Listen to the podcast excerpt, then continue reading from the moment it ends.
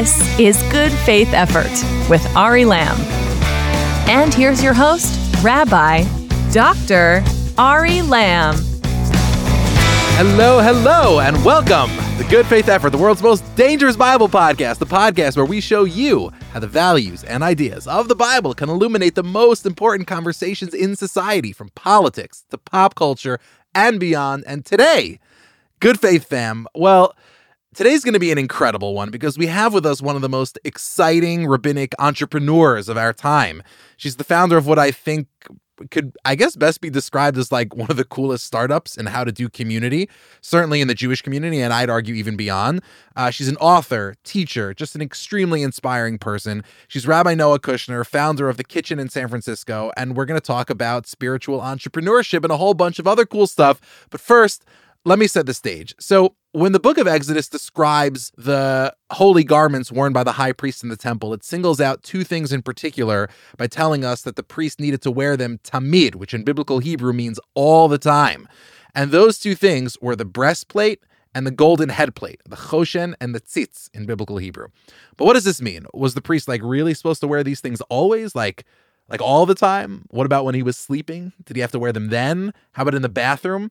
The answer to that one at least seems obvious. So that's why already 2,000 years ago, ancient Jewish tradition held that what the biblical verse meant is that while the priest served in God's presence, he had to constantly keep those two items in the front of his mind. He always had to be aware of them because somehow those two items, the breastplate and the headplate, represented the sum total of the priest's mission. But how? Well, the best answer to this question I ever heard was from a wonderful teacher of mine named Rabbi Chaim Sabato. And he pointed out that these two items were distinct from all the other things the high priest wore, and that they were both things that had a name written on them. The headplate bore the name of God, and the breastplate, with its 12 precious stones, bore the names of the 12 tribes of Israel. And ultimately, to be a leader, certainly in the Jewish community, but I'd argue in any community or any intentional community, you need to somehow simultaneously hold both of those things as your highest priority God and people, heaven and earth, why you serve and who you serve. And we live in a society that in many ways seems to be as many have observed, like slowly tearing itself apart. And for decades, the notion of community has been subject to the forces of entropy and disintegration. And you can definitely tell a pretty bleak story about our civic and spiritual health as a polity. But personally, and maybe this is just my temperament, looking around lately has given me a sense of optimism. I just see so many amazing experiments in creating, sustaining, and growing community. And at least in my experience, one of the best places to find this has been the Jewish community. So, what's going right there, and what might still be going wrong? And what lessons can the rest of society take from the spiritual laboratory that is the Jewish community? And to unpack all of this, I brought on one of the most exciting entrepreneurs and what it means to do community. She's the founding rabbi of the Kitchen in San Francisco. She's writing an amazing book forthcoming called The Map Agents, get on this. And she's Rabbi Noa Kushner. Noa, thank you so much for being here. What an introduction and what a pleasure. It's I know it's a podcast, but everyone should know that my cheeks are just burning. It's too much. It's really too much. Let's rock and roll. Okay, so San Francisco. I think when your average person on the street thinks about San Francisco, even if they don't know like all the internal politics and governance and blah blah blah, they at least know what Silicon Valley is. And you don't often associate like the Camelot of tech with religious revival. And yet at the same time, maybe Silicon Valley, like one of the international capitals of experimentation, is the perfect place for a visionary experiment like the kitchen to take off, right? So, how did you come to found the kitchen and why San Francisco? Great question. Look, I, am a rabbi. I've been a rabbi for 25 years, and I wanted to see Torah live. I wanted to see the stories, I wanted to see the teachings, I wanted to see the words live. I didn't want them to be sequestered away only for the precious few. I wanted to see them out and about. And it's funny, when we first started thinking about the kitchen and building a community around learning and around um, sort of doing Torah, right? Shabbos or getting together for meals. When we first started doing it, you know, people said, well, you need to do an environmental study to see if this is what the people want. Another thing a lot of people said to me was like, "Well, you should really nobody wants religion here. Like do like Jewish basketball." And and I was like, "I don't know how to play basketball. I'm a rabbi. Like this is all I know how to do." And uh, in terms of the environmental study, I said, "Well, okay, how much does it cost?" And they said $25,000. And I said, "I don't have $25,000. The kitchen will be the study." If people come, then we'll know. And we just started by saying, let's not have a lot of big discussions. Let's just start doing things together and build trust that way. Let's pray. Let's see what that happens. Let's not be apologetic about it. Let's ask for what we really want. Let's dream together. And let's eat together and let's enjoy each other and let's see what happens from some of that. I like to say I didn't invent the combination of prayer and eating. It's an old combination. I think the church picnic. People have been doing this. Our people have been doing this. Many people have been doing this for a long time. And in COVID, I feel like now that we can't do it, I feel the absence of it even more. But the idea is that maybe it's time to go back to the basics. And in fact, many people in my community obviously work in tech. They were happy to put down their phones and just do something face to face. We have this cute sign that we have when you walk into the kitchen and it says, God rarely texts. Put it down for a minute and see what happens. I love that. So it's been a, an enormous privilege, actually. We're coming up on year 11, thousands of people, and I could never have predicted it. But really, the honor, the honor of a lifetime, really. And what one of the things that I found so cool about it was like you guys don't have a building. You're a movement in the true sense of the word. So how did you come up with that kind of concept? What were I imagine there were naysayers saying, "Well, you have to have a building. There's got to be a building fund and all that kind of stuff." Like how did you go through that process? Well, you know, I always like to say it's academic because nobody ever offered us one. But in all seriousness, what we saw in some religious communities were the people who paid for the building then ran the community. And there was outsized power and outsized power distribution. And so we wanted to make an organization where the more active you were, that was how to accrue power and leverage in the community. And um, also freedom, honestly, freedom for me, freedom for the other rabbis to, to say things. You know, there's definitely a divide of no politics in the synagogue. The thing I don't agree with is the politics, right? If somebody says that in the synagogue. But I think there's a there's an opportunity to apply Torah to the streets. Again, I wanted to let Torah out of the cage, even if that meant there was a respectful argument. And um, I didn't want to feel like we were handcuffed. We couldn't say things because of this or that donor. So, American Jewish communal life, speaking of which, is not not typically a field people associate with entrepreneurship and innovation. Like in my head, I associate it with like fancy galas that normal people would never go to, or like organizations celebrating like the 80th anniversary of hiring the first fundraiser or whatever. And yet here you come and create this really interesting model for building and sustaining and growing community. So, what does it take to be a rabbinic or a spiritual or theological entrepreneur, as it were? And more importantly, how do we get more of that? Or maybe why don't we have more of it already? It's a great question. Look, for me, it's a little bit of the family business. My father is a rabbi, my uncle is a rabbi, and my husband is a rabbi. I swore I would never marry a rabbi because that would be professional suicide. My wife often says the same thing. it was her first and biggest mistake. but you know, I you know, and when we started the kitchen, I have a, a dear friend who's also a, someone who is very forward in the community, and she said, just be careful what you wish for. And I think about that, but but I actually think for for people who want to start something, it's like I had to have it. I had to have a certain kind of Shabbat experience. I wanted to raise my children in a certain kind of a way with a group of people. I wanted them to know what it was like to watch other people say Kaddish or be at a simcha or be at a celebration. I had to have it. And so when you have to have it, I feel like that's the the character that's needed for someone who's an entrepreneur of any kind. Right? You need to see it in the world if it's just kind of a cute thing on the side you know when the going gets tough you may you may decide to do something else and for me the idea that there would be torah in one cloistered area and nobody would access it was really too much for me to take. And at the same time, and this has to do with the book that I've been writing, there's a large group of people who, when they think about religion, their first knee jerk reaction is, is possibly suspicion or possibly like that's just irrelevant. There's a distance there. And I think religion even maybe has something to teach some of these people. Not all of them all the time, but humbly, some of these people. And there's a different way of looking at the world, there's a different way of framing questions that could help. could help create a path. So I think that's a, a, perfect transition to the next question I wanted to ask you because we we live in an age in which I think all things being equal, the more educated you are, the more likely you are to default to a sort of like soft skepticism about religion. Now, for all sorts of reasons, I think this is both like philosophically and experientially wrong, but it's also the reality of the situation. And I imagine in San Francisco, you might encounter this more places than most, right? People asking, why should I be religious in the first place rather than asking, how do I execute the religion I already have? So, how do you approach those kinds of questions? It's such a good question. You know, I think that most people, when they consider religion or they're talking to someone like me, their first question is, what am I going to get from this? What do I get? It's a consumer mentality. Why? Because we're used to thinking like that day and night. Give me the best price for it, or I'm comparing a few things, or I'm in the marketplace. What will I receive? The tragedy, I think, so first of all, you have some synagogues that would just kick somebody out for asking that kind of a selfish question, right? That's tragedy number one.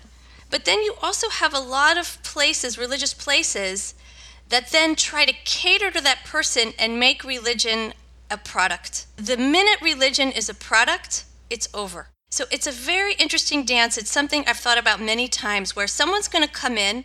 They don't mean to come at it from the wrong way. They just, what do you got for me? I have to be able to answer that question honestly. Here's some things I have for you. But if we don't eventually transition to, what do you have to give? Why are you here? What are we going to do together? Then I really failed. For me, the kitchen is entirely that move of trying to move people from being customers 24 hours of every day to reaching for something transcendent. Right. It's like if religion becomes a product market fit conversation, like you've already lost. Exactly, because there's there's always going to be like yeah, there's a yoga retreat down the road. There's you know there's an app. You know there's there's plenty of ways to mainline whatever it's religion saying it can offer. But if you can invert it, and again, this was sort of where I began the book if you can invert it and instead of thinking of consuming something, instead of entering, entering a garden, entering a palace, going somewhere where you cannot dictate the outcome, because if you did, you wouldn't get it from the gate.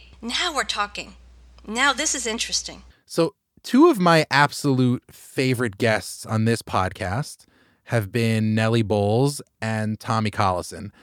And aside from both being extremely awesome people, another thing that those two share in common is that I believe they were both deeply involved in their journeys towards converting to Judaism by their experiences at the kitchen. Now, as far as I'm concerned, those are both like huge pickups for the Jews. I know you said you're not a sports fan, but I am. and I mean, this was like the Suns getting Charles Barkley from the Sixers for like absolutely nothing. This was a huge trade. So, what is it about the kitchen that makes it fertile ground for attracting that sort of thoughtful, engaged person. Maybe not even those two people specifically, although shout to them because they're amazing. But like the kitchen seems like a place where that kind of person gravitates. Why is that? What is it about what you're doing? Boy, I love both of those people. I, I think number one, we're unapologetic. Okay. So I said I want to meet people where they're at when they come in the door, but we're, we're really not watering something down. I am praying on Shabbat. The Shabbat that I'm bringing this brand new person to, that's the Shabbat I need all week so we're we're not apologetic, but at the same time, full access. So, one thing that we did from the beginning at the kitchen, which was for sure the most radical thing, I looked at the kinds of families that we have in the Bay Area. And this will be maybe controversial for some people. I don't even use the word interfaith families because it connotes two different faiths battling it out when generally you have secular plus secular two secular people. You know, for them, religion is not interesting. That's fascinating. I never thought about that. I, I, also find that most of the families, when you say the word interfaith, they find it derogatory. That it's not something they gravitate towards, m- many of the families. So we just say modern families, okay? So anyone who wants to come can come and we're not checking pedigrees at the door. You know, so when I started, what I thought was there's this very strong boundary around who's allowed in. But once you get in, the variety of experiences were varying wildly. You could be in, but then still be basically illiterate. You could be allowed in, but nothing's happening, right? But all the emphasis was around who's in. I said, let's change the emphasis to what I'm willing to do. What if I just say, and, and by the way, I believe this is the future. Anyone's allowed in. Come on in. We're trying to grow, we're trying to expand. And you are a blessing. If you want to come in, you are our blessing. And now, if you want to do something, you need to demonstrate the integrity and the knowledge to do it, right? So it's not that I'm not letting you come up because you don't have this or that pedigree. It's that you can only come up when you're willing to really try it and you put in the effort to learn it, to try it. So I think people like, you know, and you're picking some wonderful people like Nellie and Tommy, they see something real is going on and they're allowed to try it. They try it and you know, they like it. They try it again. They go deeper and it's a very natural path. And then eventually, often, you know, I have a very straightforward style. So I'll say, you know, you're doing all the things. Don't you want the credit? Like, let's have the party. Jews never pay retail. Come on. you know, you're doing it. Come on. Let's seal this. Let's sign it. Let's make it covenantal and let's enjoy it. You know, let's have a party around it. So we convert a ton of people at the kitchen because I think they walk in and they know they're not going to be called out from the beginning for being other. They're not going to have to shed some kind of baggage. They're part of us right away. So it's interesting when you start with that level of acceptance, the conversion then becomes about something else.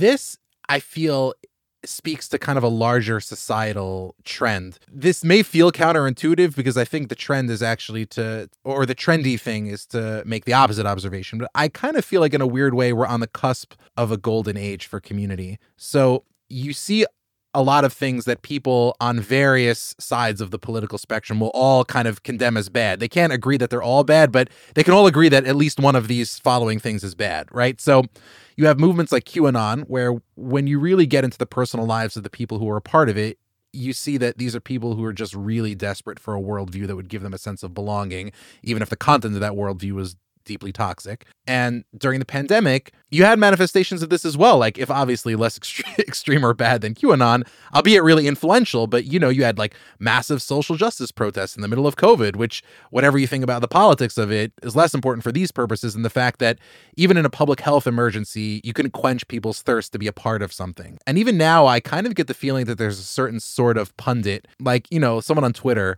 who really misses the sense of solidarity and community that we had when we were locking down as a country right at the beginning of 2020 and everyone was basically on board with it. And my read on this is that what people are truly looking for is community, purpose, the kind of thing that religion provides I think in a in a more holistic way than any of those other replacements for religion that people are seeking. So as we kind of emerge into what feels like whether we're there today or whether we'll be there in a month or in a year or in whatever but we're going to be at some point in like the post covid generation. It kind of feels like the wheel has turned a, little bit right? So as we emerge into a new generation that's going to be kind of defined by its post pandemic reality how are you as someone who's built in this space and who please god is going to continue building in this space how would you approach reaching this or, or sort of leveraging this moment? And how would you speak to other people who are aspiring to do what you do, whether in the Jewish community or beyond? How would you advise them? Great question.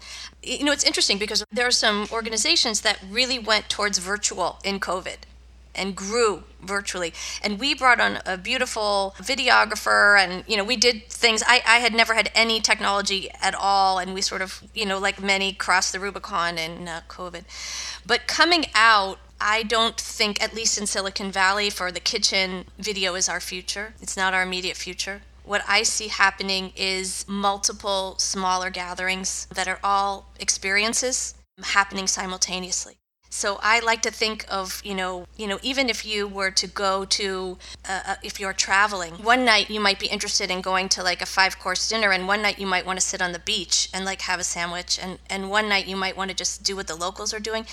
I, I think we need different levels that all express religious ideas and experience together. When I dream it out post COVID, that's what I'm planning on building. We also have this really interesting conversation going now with um, the Jewish community of Paris they've been having a very, obviously, a very difficult time anti Semitism, and there's a lot of complicated elements about being a Jew in Paris right now. And we're partnering with them to bring a California curriculum and a little bit of freedom so that they can embrace and try and experiment. I mean, one of the great things about being in Silicon Valley is, in terms of, of experiments or trying a different format or doing something outside, nobody ever says no. They love the idea of us just trying different things.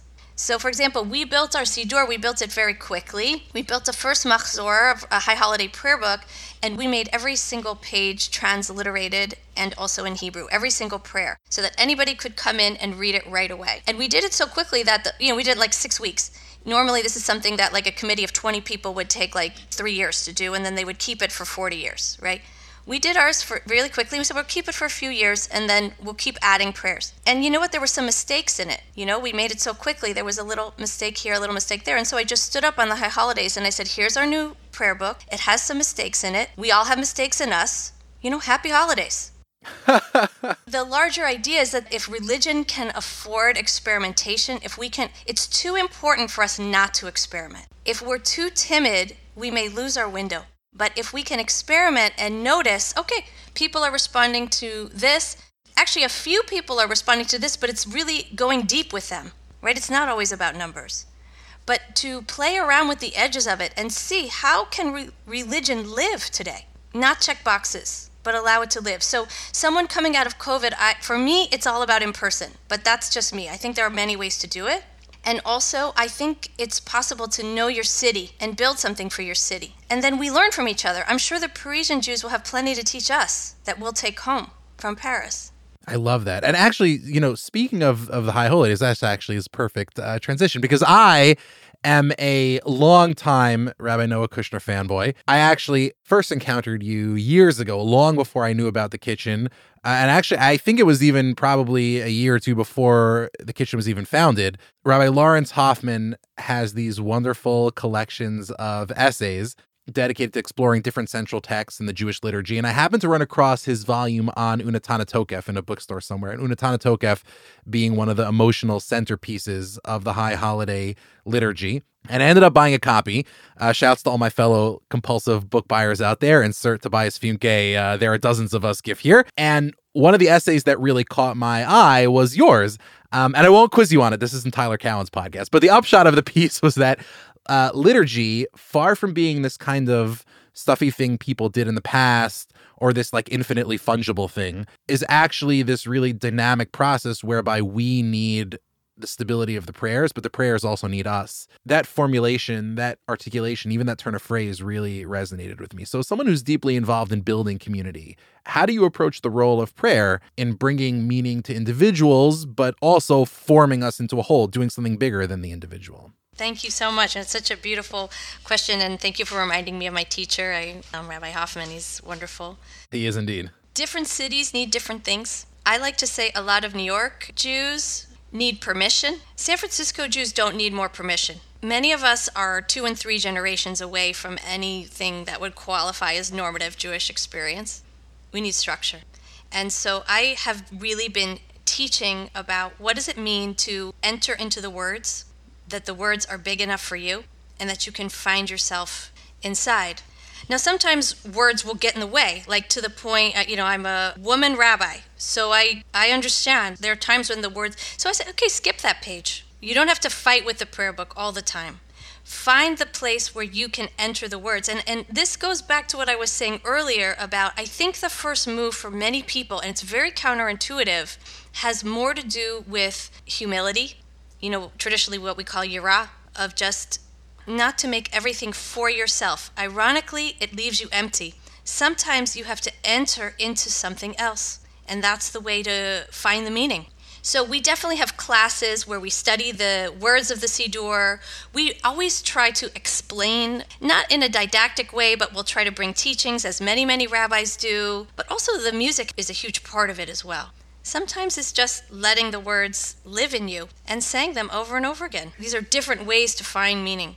One of the things that you you actually wrote about in that piece that I really loved was the idea of how so, this particular prayer, for those who aren't familiar, it has a cadence that I think would be familiar to people from lots of different traditions. It's sort of talking about God's judgment, and it's sort of, you know, says who will die this way, who will die that way, who by fire, who by water, who by strangulation, who by sickness, who by this, and who by that. And I think if you just read it off the page in a strange way, like without the without any context, you just read it off the page. It's kind of like reading Beatles lyrics off the page. It does it doesn't sound impressive with no context. And one of the things that you I think articulated in a way that really really spoke to me was how it's precisely the stories both that we bring to the text and I think this is the most counterintuitive part for this generation. It's also the stories that the text brings to us. And you know, when you talk about sort of being in a community, you know, out in San Francisco, you know, where people, as you said, are, you know, two or three generations removed from, you know, what you'd call normative Judaism, it strikes me, and this is actually something that we talked about with Nellie on the podcast, it strikes me that what's really missing are those grand stories and narratives that are bigger and longer and more durable than your life. So how do you find the experience of bringing those long stories, those and those long time horizons into contact with people who are used to thinking in like I have to respond to an email in 5 minutes. You know what I mean? Yeah, yeah, yeah. You know, it's it's bringing up a few things for me. One of them is I have recently written about, you know, after the Tower of Babel falls, the rabbis comment that the top third is like incinerated and the bottom third goes into the ground and the middle remains. And what's striking, the rabbis comment on this, is nobody goes back. They don't go back and pray at that old tower. And I think the, my first hit on it is like once enough falls down, like as in COVID, time starts feeling quite different and you can't go back to the way it was. And different things emerge, different kinds of connections between people the end moves, the beginning. And one of the things I talk a lot about with, with people, so a lot of times a wedding couple will come to me, and one of the things I like to say to them is, you know, the whole wedding industry will say to you, this is your day, and I'm here to tell you this is our day. Oh, I love that. Meaning, if you make it for yourself, you will cut yourself off from the orbits of like any bride and groom or bride and bride or whoever stood under the chuppah you will cut yourself off from anyone who got married with this Torah portion. You will cut yourself off from the generations of brides and grooms, past, present, and future.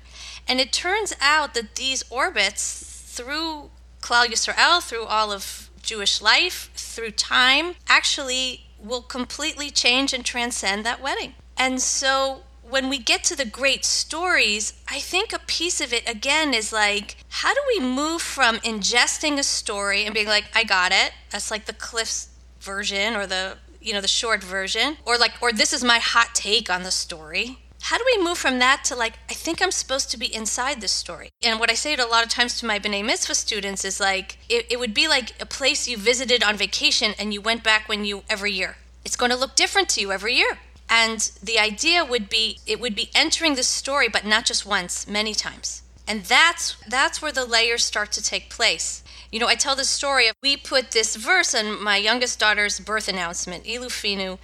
If our mouths could hold as much water as the ocean holds waves, still we would not have enough thanks for you, God. And we didn't know it. There was a popular tune to it. So all these people, this is a long time ago, started singing into our answering machine like this tune. And we're like, why is everyone calling us and sing? And then we, oh, okay, we learned. The Jews are undefeated. so my point is that actually, a few years later, my kid comes home from, she went to a preschool, a Jewish preschool, and she starts singing this song. And I just looked at her and I said, that's your song. And I went and I got her birth announcement for her, right? If I had written the most heartfelt personal thing on her birth announcement, None of that other stuff could have happened. And who knows, she's going to see that verse in a prayer book at some day. It's going to trigger something for her or it's going to open something for her. The stories can be there not for us to ingest, but to enter. And when we have the courage to enter them over a long period of time, I think that's where transcendence takes place. That is absolutely gorgeous and a, a perfect place to leave this. My only uh, last remaining question for you is: I know you're working on uh, on a book called The Map. So I know I know you know we're we're early we're early days yet, but can you kind of give us a, a little sneak peek into what we should expect? Because uh, your first pre-order is definitely here, and I know the listeners will join me. Thank you so so much for that opportunity. After talking to many many people over decades I realized that there are so many spiritual books. They're advocating this spiritual experience or this spiritual system or this spiritual idea. But if you wanted something systemic, that is, you wanted a frame with which the well to hold all the spiritual water, the way to approach this kind of a walk towards spirituality, most people didn't even have the beginning of the way to think about it. And so this book is the beginning of the way to think about it. And it's specifically also, it talks about, it's sort of like showing people around religious thinking, you know, as if I'm inviting you in and we're going to take a look around. And in addition to that, I'm also really interested in the role of social justice and how critical it is and how it is actually of a piece with this kind of religious thinking. It cannot be separated out. So I make the argument for that beautiful. This is incredible, and and uh, we'll we'll definitely let everybody know as soon as it can be pre-ordered. This is really really exciting. Rabbi Noa Kushner, thank you so much for being here. What an honor, and I love the I love this podcast, and I love the work you're doing, and I hope that we can just stay in close touch. Thank you for all that you're doing. Heck yes, amen. Amen, amen.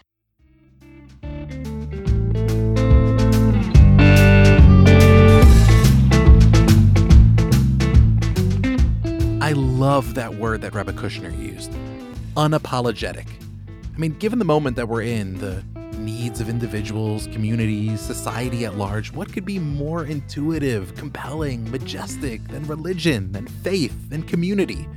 Now, some people are born into a world where this is already the norm, and of course that comes along with its own challenges, taking good things, you know, good things for granted and so on, but at least you're starting from somewhere. But what if you're not? I think what Rabbi Kushner's work and thought shows is that coming to this not through birth, but by choice can be tough, but it can also be a blessing, not just for the individual, but for the community as a whole. It brings its own form of enlightenment and wisdom to someone like me who didn't go on that journey. And probably the most important thing it teaches me is community isn't something that just happens. It's not something you are, it's something you do. So if you're listening to this episode, let's use it as an opportunity to think deliberately about next steps. What are we going to do in the days and weeks ahead to build our own communities, our own families, our own sacred spaces? I can't tell you where that journey will end, but I can tell you where it starts. It starts right now.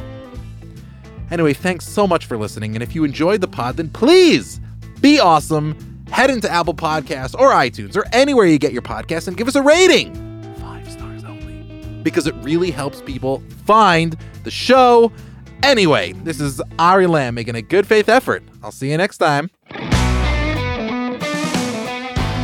Good Faith Effort was created and written by Ari Lamm.